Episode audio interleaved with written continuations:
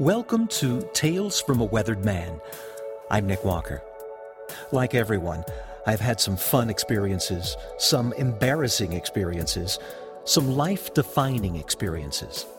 This podcast and its accompanying blog exist as a challenge to myself to remember them, to reflect on them, and decide what I can learn from them. These are my stories, and I hope you enjoy them.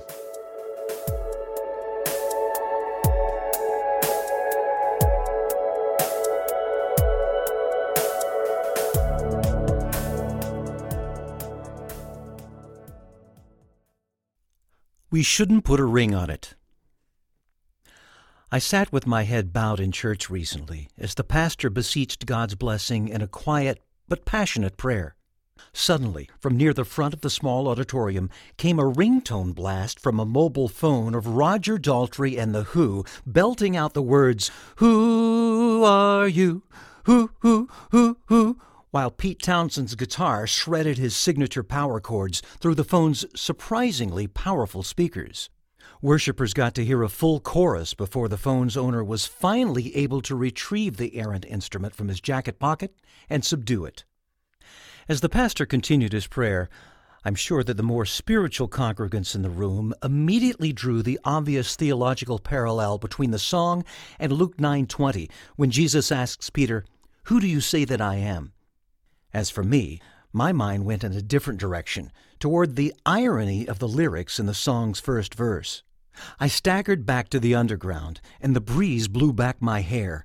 I remember throwing punches around and preaching from my chair. I have almost given up hope that we'll all learn when and where to shut off our cell phones.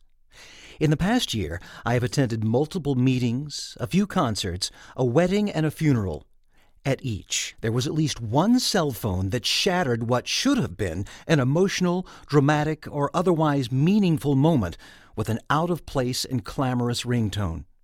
And like the example above, many of these were not just simple rings or beeps, but the kinds of ringtones that might have seemed fun and whimsical when the users installed them, but proved to be woefully out of place when breaking the silence of an important assembly. It makes me wonder why folks who are prone to forgetting to mute their phones use those types of ringtones in the first place. I was in another church service not long ago and heard the little used but default iPhone ringtone titled Boing. It's the sound you hear in a Roadrunner cartoon when Wile E. Coyote falls off the cliff and bounces around like a spring. The congregation endured four or five boings before the phone's owner finally sprang into action and turned it off. I worry that the same thing will happen to me someday, and that's why I use Apple's Hillside ringtone that is built into my phone. It would still cause a minor disturbance if it rang at the wrong occasion, but at least its monotone woodblock sound might avoid an unintentionally wry moment that someone could do a podcast about later. I did not witness it, but a friend of mine told me of a wedding he attended where one of the groomsmen's phones went off while he was standing next to the bride and groom reciting their vows. It was bad enough that the strident ringtone interrupted the ceremony, but what did the groomsman do? He pulled the phone out of his pocket and answered it. That's what we're up against. As a public speaker, I've had my talks disturbed a few times by wayward cell phones. There is a momentary inner struggle when that happens, deciding whether to acknowledge the interruption or just try to press on. Either way, it always throws me. That's why I'm amazed at the cool exterior portrayed by any speaker who continues his or her address as if nothing were amiss, even as the speech is being accompanied by a mobile device playing rock songs from the 70s that some people might be tempted to sing along to. Our pastor usually manages to keep straight faced when this happens. The only time I saw him distracted was the Sunday he repeatedly exhorted us to call on God just before a phone rang. The timing was perfect, and he couldn't resist, suggesting that perhaps God got our message and was returning our call. None of us is perfect, and I confess that I have on occasion forgotten to put my cell phone on silent. I have escaped embarrassment for the most part, but there have been those adrenaline pumping moments when I'm sitting in a public gathering and all at once realize that my phone is deep in a pocket somewhere with the ringtone set at full volume. That is when I am suddenly certain that in the next nanosecond the phone is sure to make its unmuzzled presence known. So I risk ripping a hole in my pants or jacket to find it, grab it, and turn it off the instant before I imagine it will sound. My wife had one of those moments at a friend's wedding a few years ago. Our baby granddaughter was mercifully sleeping peacefully in her arms when my wife abruptly remembered the unsilenced cell phone in her purse. In an effort to speedily retrieve it, she hurriedly handed off the baby to our daughter sitting beside her. Our granddaughter, sensing the sudden change in her comfort level, began wailing at full volume, nearly drowning out the ceremony and causing more disruption than any unstifled cell phone would have.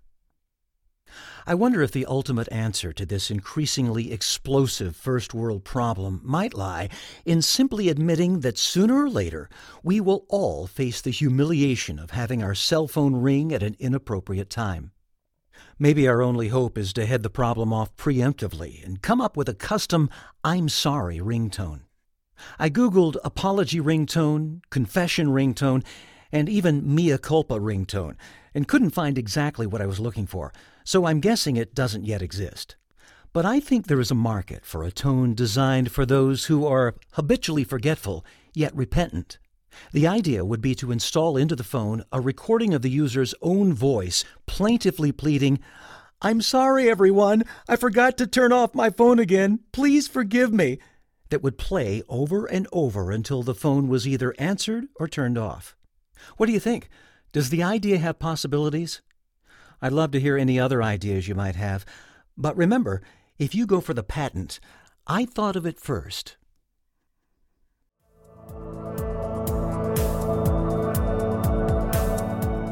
You've been listening to Tales from a Weathered Man.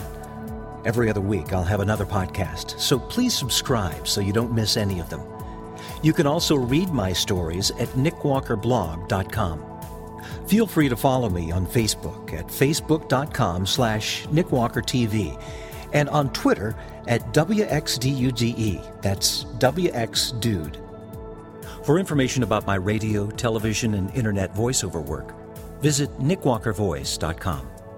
That's it for now. Talk to you again soon.